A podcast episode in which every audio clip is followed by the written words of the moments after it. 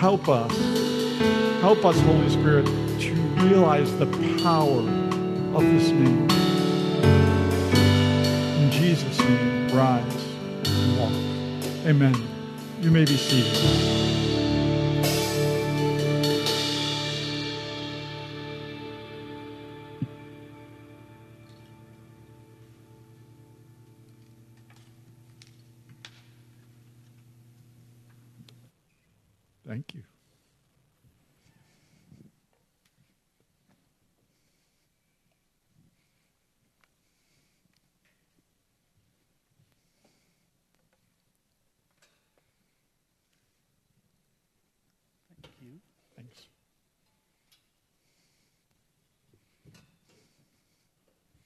All this moving around, huh? I know a lot of moving around. Wow.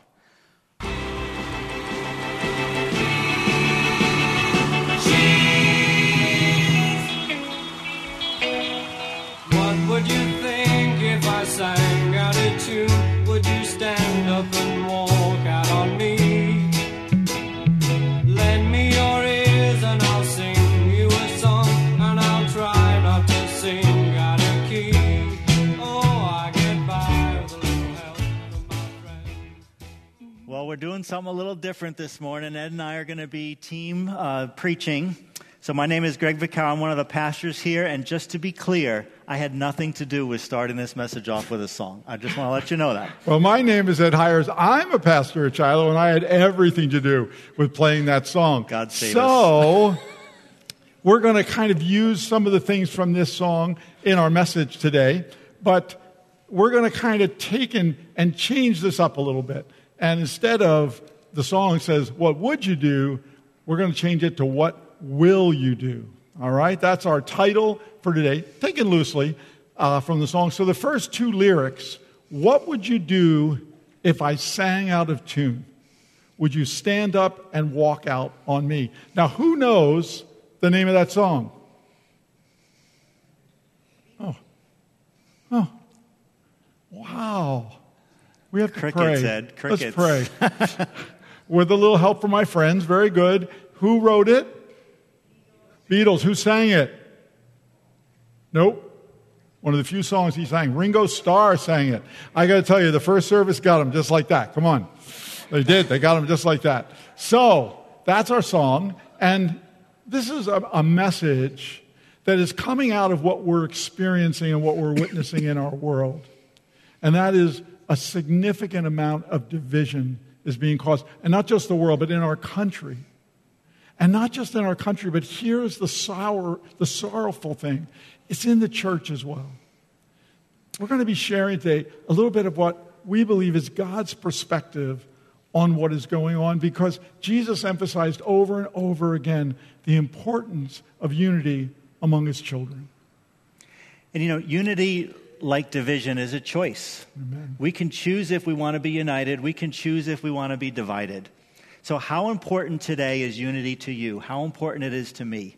It's not a matter of what would I do, it's a matter of what am I doing? What will I do? So, unity is surrendered when we don't agree with something that happens. And like the song says, I can't believe I'm quoting a song, but like the song says, we can just stand up and walk out on those opposing us or with opposing views.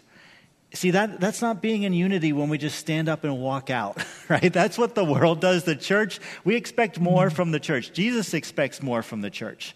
So you might ask, Greg, why do you care about unity? Why are you and Ed talking about unity today? Because you know what? There's, there's a, a culture and a comment we might hear today from the world that would be like, you just live your truth, let me live my truth, and we'll go our separate ways. And you know, that's not the narrative that we see in the Bible. What, what we see in the Bible is this it talks about unity and it says how good and pleasant it is when God's people live together in unity. God designed us as the church to be together in unity. He, he didn't want it to be you do your thing, I do my thing. He wants us to come together as the church that we would be the light that He's called us to be. So, as we're talking about unity today, let me just take a moment and define it. What we see in a dictionary would be two definitions a condition of harmony or accord, a totality of related parts, an entity that's complex or a systematic whole.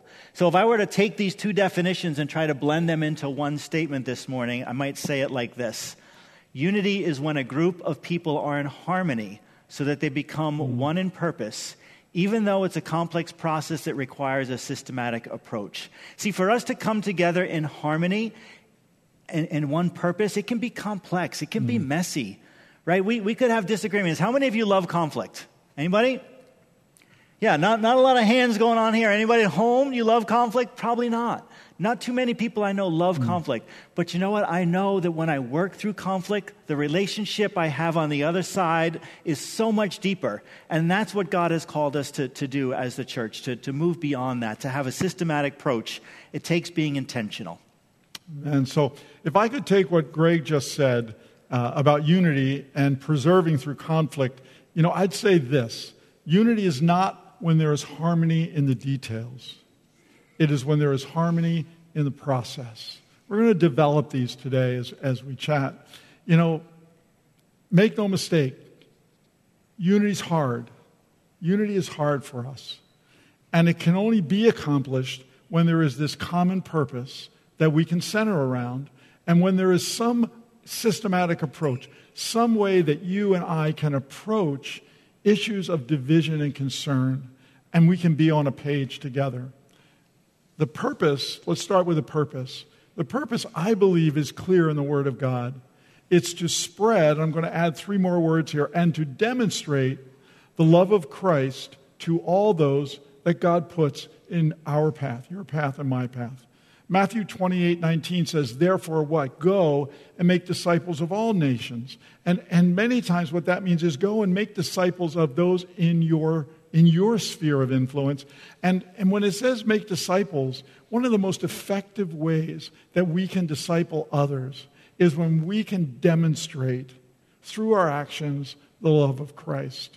That's the most effective way. So, to attain unity, we need a purpose. As I said, we also need a systematic approach. And, you know, as we look at this systematic approach, I'm a process guy. What, what's the best approach that we could have to attain unity? I, I find the best approach, it's not revolutionary, but it is biblical. It's to use the Bible as our reference point. You see, in the New Testament, it says, a house divided against itself cannot stand. Mm. Abe Lincoln made the same comment, right? You might remember in, in, his famous speech. It came from the Word of God, right? That, that we need to use the Bible as our reference. And what we see in 2 Timothy is all scripture is God breathed and used for teaching, rebuking, correcting, and training in righteousness. You know, as we look at this concept of unity, let's contrast this with the word sameness, okay? And, and let's define that the quality or state of being the same. That's, that makes sense. In other words, being identical, no variation. That's the Merriam Webster definition. You know, it, it is important when we talk about unity that we're able to differentiate between unity and sameness because they're not, they're not the same. When two people or two things are same, the same, then they're always in unity. You can't, it, there's no other way about it. But unity doesn't require sameness to be in harmony. It doesn't. So, for example, regarding sameness, Ed and I are actually the same, meaning we're always in unity. Is, is that what you mean, Ed? Uh, we thought about striking this, but okay, if you want to go there. Um, no, Greg. Do you want me to answer that honestly? Of course, I want you to answer that honestly. All right. Well, okay. I love Greg, right? You know I love him. So Greg is data driven. Um, Greg needs to get all the data he possibly can to make a decision. In, in addition to that, he loves to build consensus. He likes to get everybody on the same page to agree. And how does he do both of these? He does it through meetings. All three of those are Wonderful. foreign to me, and they drive me crazy. Okay, you asked me all right. Well, so so I guess maybe Ed and I really aren't the same. It's no surprise, right? But Ed will just look at look at a, a situation, form an opinion, and want to make a decision that fast. And you know what? I'm different. I like to walk around the problem. I like to see it from all the different angles and understand it before I'm going to make a decision. I, I think really my way might be the better way, but Ed and I are very different when it comes to that. So, so why do I like meetings? Because I find that when, when you, get together and you talk things through and you talk it out, I've, I've learned through, throughout my lifetime that people don't listen to what I say. They, they follow what comes out of their mouth more than what comes out of my mouth. So if we can talk it through and I can get them to say something, they'll follow, they'll be an owner of what they said. And you know what this church has said? Ed coined the phrase that we want to be what? Owners, not renters. There you go. I'm hurt. so if you listen to that, you would, you would kind of immediately know we're not the same, but you might also come away from that thinking that we're not in unity. And you could not be further from the truth in that regard. I love Greg, and Greg is a balance for me. You know, I, I wish I could be more like Greg, but it's not the way I'm wired. But I respect Greg, and so many times he can reel me in from a direction I'm going that I really need him. I need him to do that.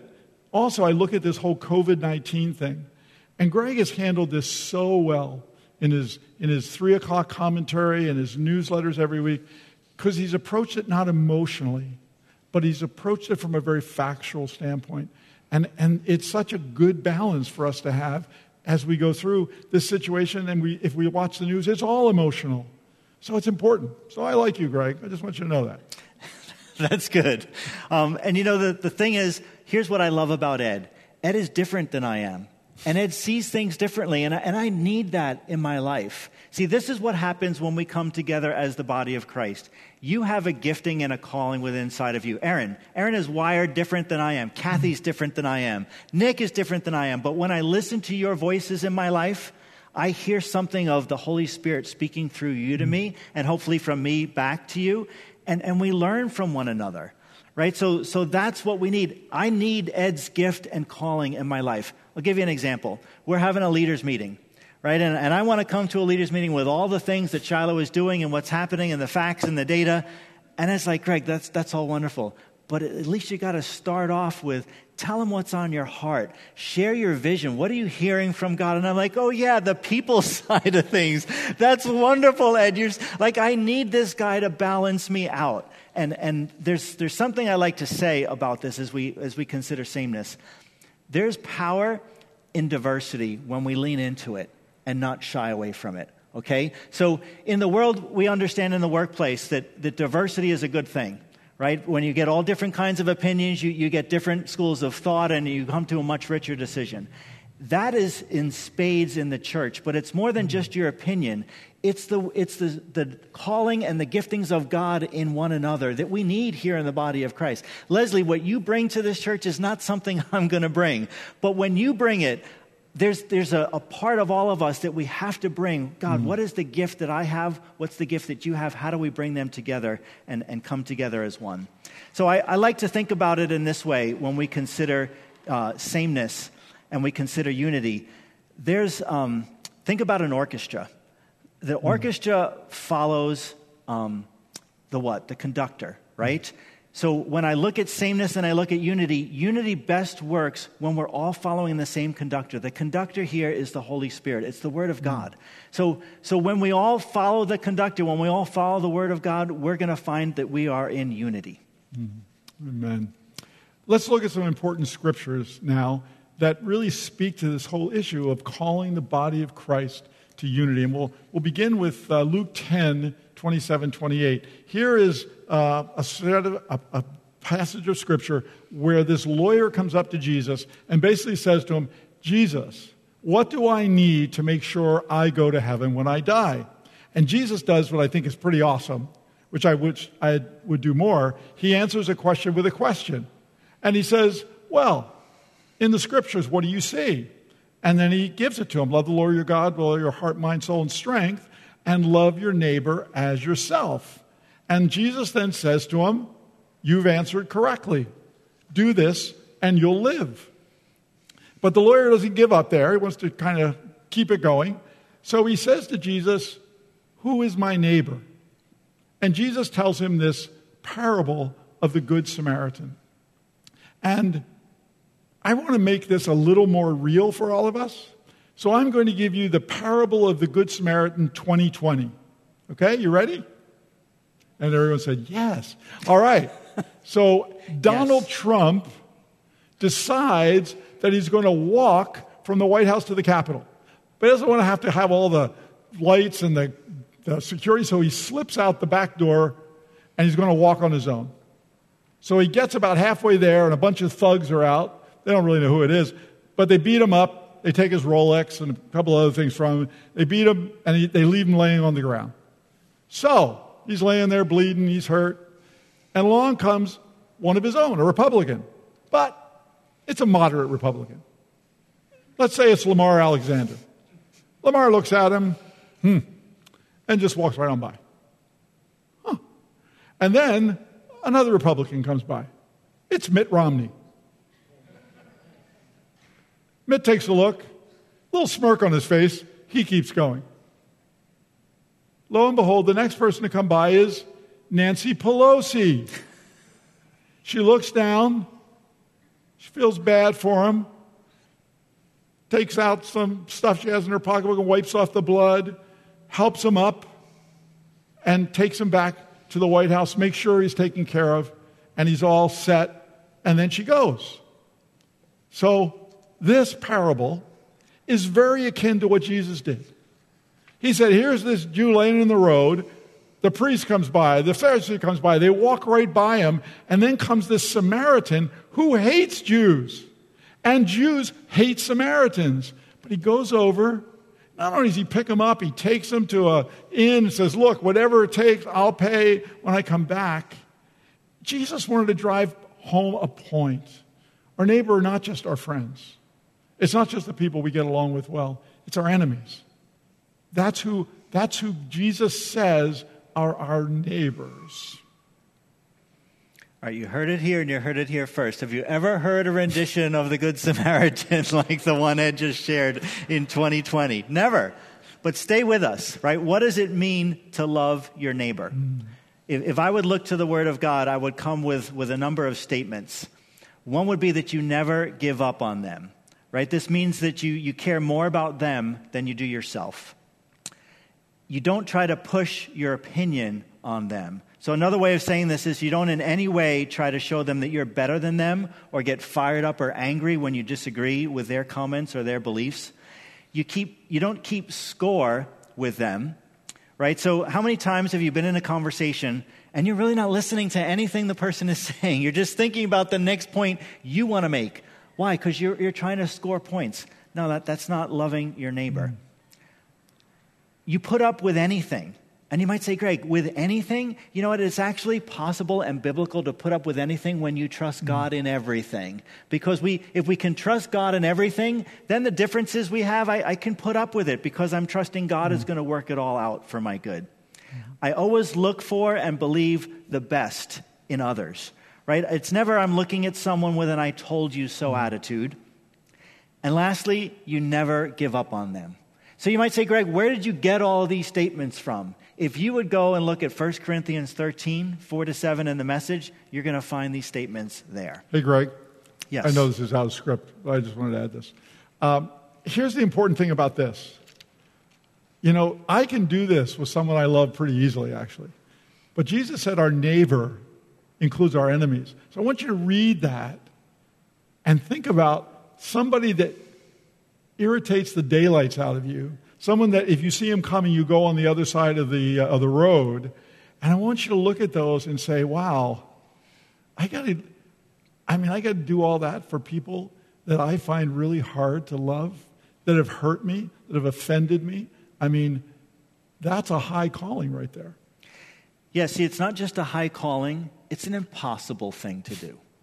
And if we recognize that, I think we're, we're on to the beginning of how to accomplish it. Because Jesus said, the things that are impossible for you and I, He makes possible through the power of His Holy Spirit. See, I can't love like that in my own strength. Mm. I'm not good enough. You're not good enough. We will fail. We know we'll fail. We probably have already failed many times, even some today. But if I can recognize, God, this is what you've called me to, you say in your word, Lord, to live in a manner worthy of your calling. If this is my mm. calling, I need the power of the Holy Spirit. So, how do I get that?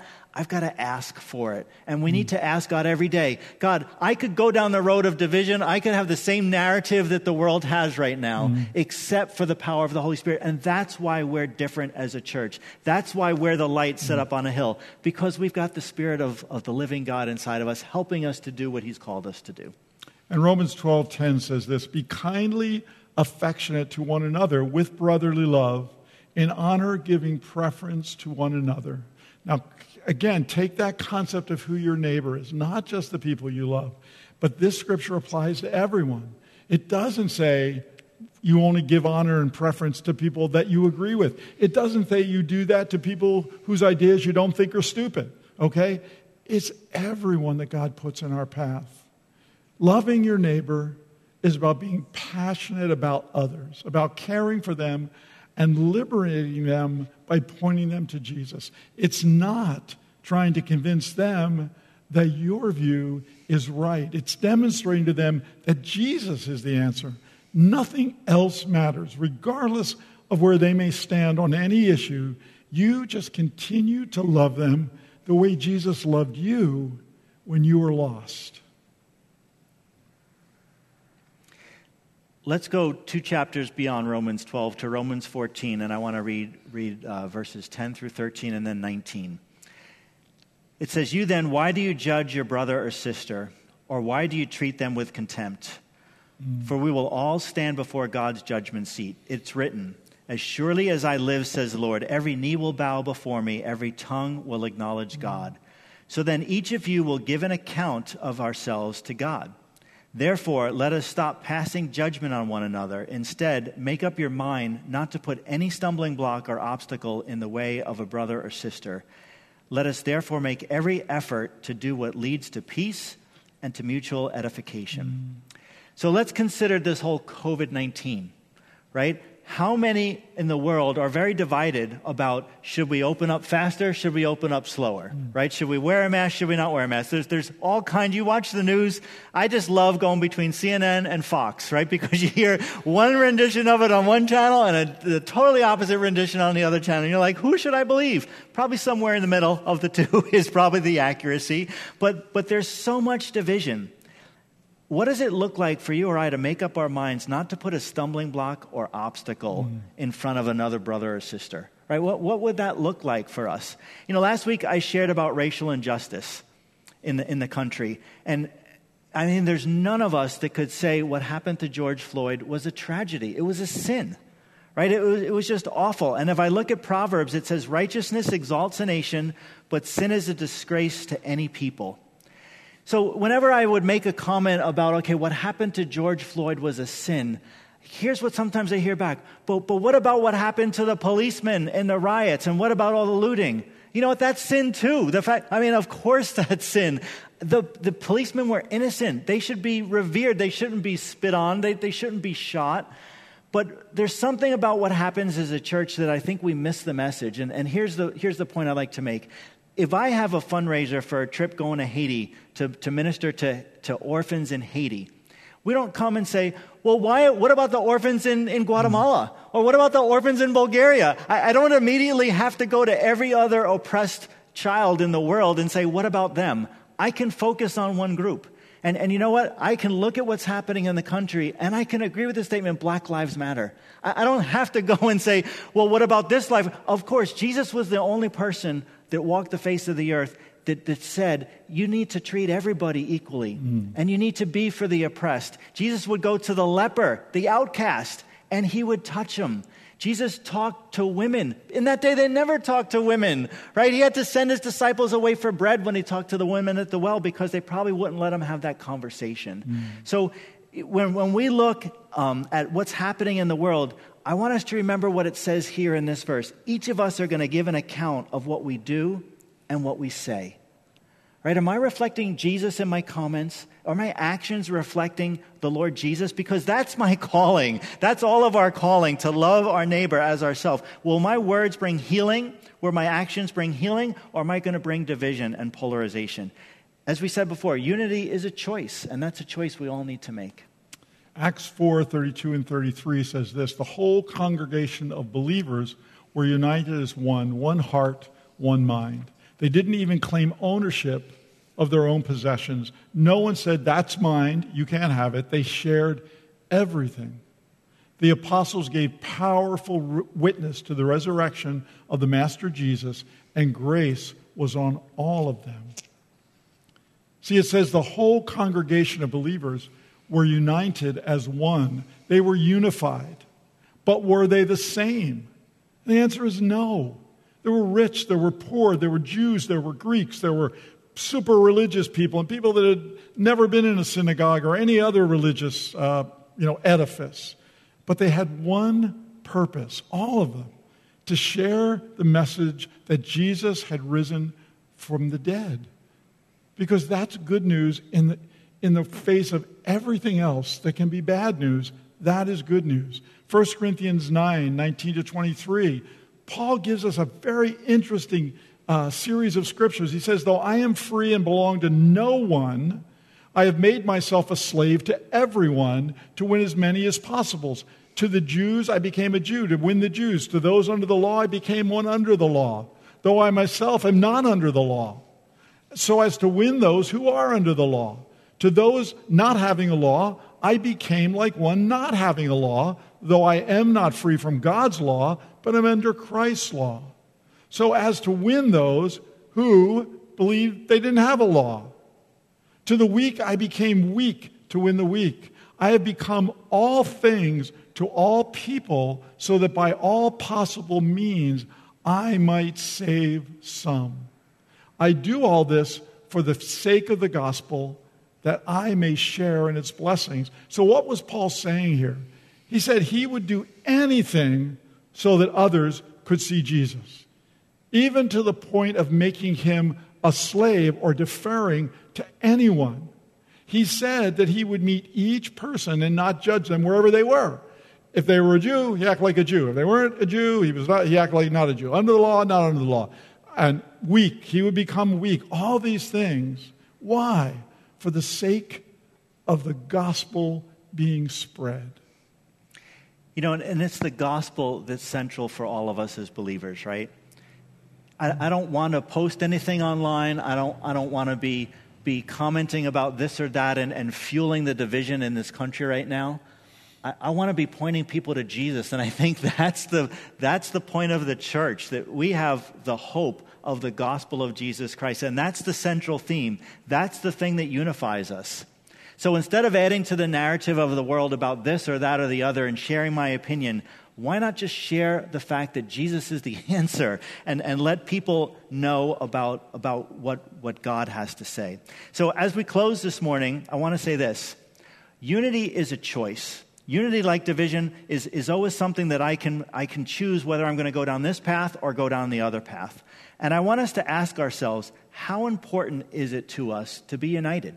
How important is, this, is it for us to fulfill the calling that God has given us as the church? To love others, to even love our enemies, as Ed put it, between a, a Trump and a Nancy Pelosi. They're enemies, right? But God has called us to even love our enemies. And, and I believe in the church, that's how they see that the church is different. That's how the world will see that we're different because we love one another with a mm. unique love, a love that no one has ever seen before.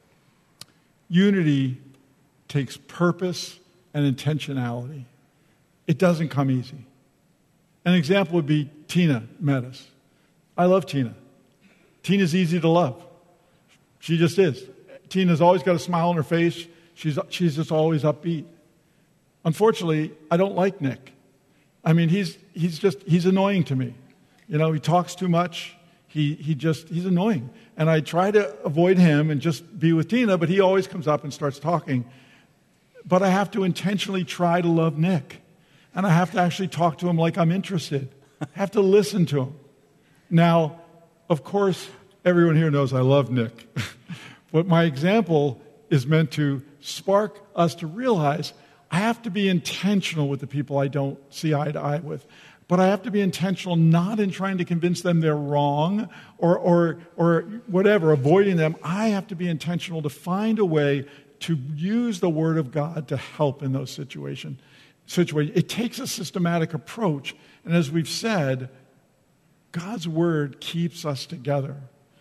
We all need to remember that unity is not the same. It's not being the same. Greg and I are not the same, but, but we respect one another. And as a result of that, we find the ability to have unity.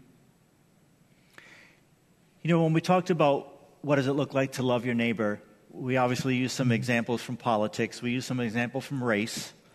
What about religion? Right? What, mm-hmm. what if you saw someone with a turban on who's Muslim, or you met a Hindu? Right? Our place as believers is not to go start to mm. argue with them. Our place is to love them. Right? You know how many people are, are discriminated against just because of, of the religion that they have? I don't want to discriminate against anybody because of their religion. Like Jesus calls us to love even those we disagree with. That's what it means to love our neighbor. I don't have to agree with them, but I do need to love them. And hopefully, as I love them, I reflect the heart of Jesus. And they're like, Greg, why are you different? That's what people mm. should be asking you and me. Why are you different? Because mm. that's how the church is, is the light on the hill. Amen. So, this gets us to the point of saying, hey, how can you and I be part of the solution? Well, it starts by asking God, what can I do to bring more unity into my family, the body of Christ, this world? Um, there's so much division going on right now today. So much division. You know, there's division for so many different things. Polarization is when we take extreme views. And if we put us way over here, guess what? Unity takes extreme positions for us to be able to accomplish what God has to accomplish. So, if you think this is easy for me, I want to, I want to share with you two, two areas that are causing the major significant polarization today. One is the pandemic. And, you know, I know a lot of people, and I have this group of people over here that says, you know, I'm a Christian, I have faith. Why would I even need to worry about this? I don't need masks. I don't need all this kind of stuff. And you got people over here that say, I'm concerned. I need to be safe. So I'm not a rule guy, but I am in the vulnerable group. And even more importantly, my wife is in the highly vulnerable group. I have faith. I believe God will keep me safe. And I believe if I ever get sick, I will be healed. But I also know that God gave me a brain. And He gave me the ability to listen to people that are smart and I don't want to put myself in harm's way to try and prove to anybody that I have faith. So, but it's a struggle for me because I, I want to demonstrate my faith, but I also want to demonstrate because there are those people that if I say that to them, they shut me right off. Oh, you don't need a mask. Have faith. They, that's it. I'm done with them. When it comes to the whole race situation, this is a really tough one, and it's polarizing our country. And, and I have to tell you, I'm older than, than, well, the first service than most of you. Some of you are here a little older, but that's all right. I grew up, I was a teenager in the 60s. I knew and observed some of the harshest, racist things that would ever go on. And understand how I grew up. I grew up in a white city. And there was a part of that city that the blacks lived in, and it was defined by a border. And you, if you were black, you didn't cross that line. You didn't buy a house. You didn't rent an apartment. You lived there. When I went to high school in my freshman class, 450 people, students, one black person.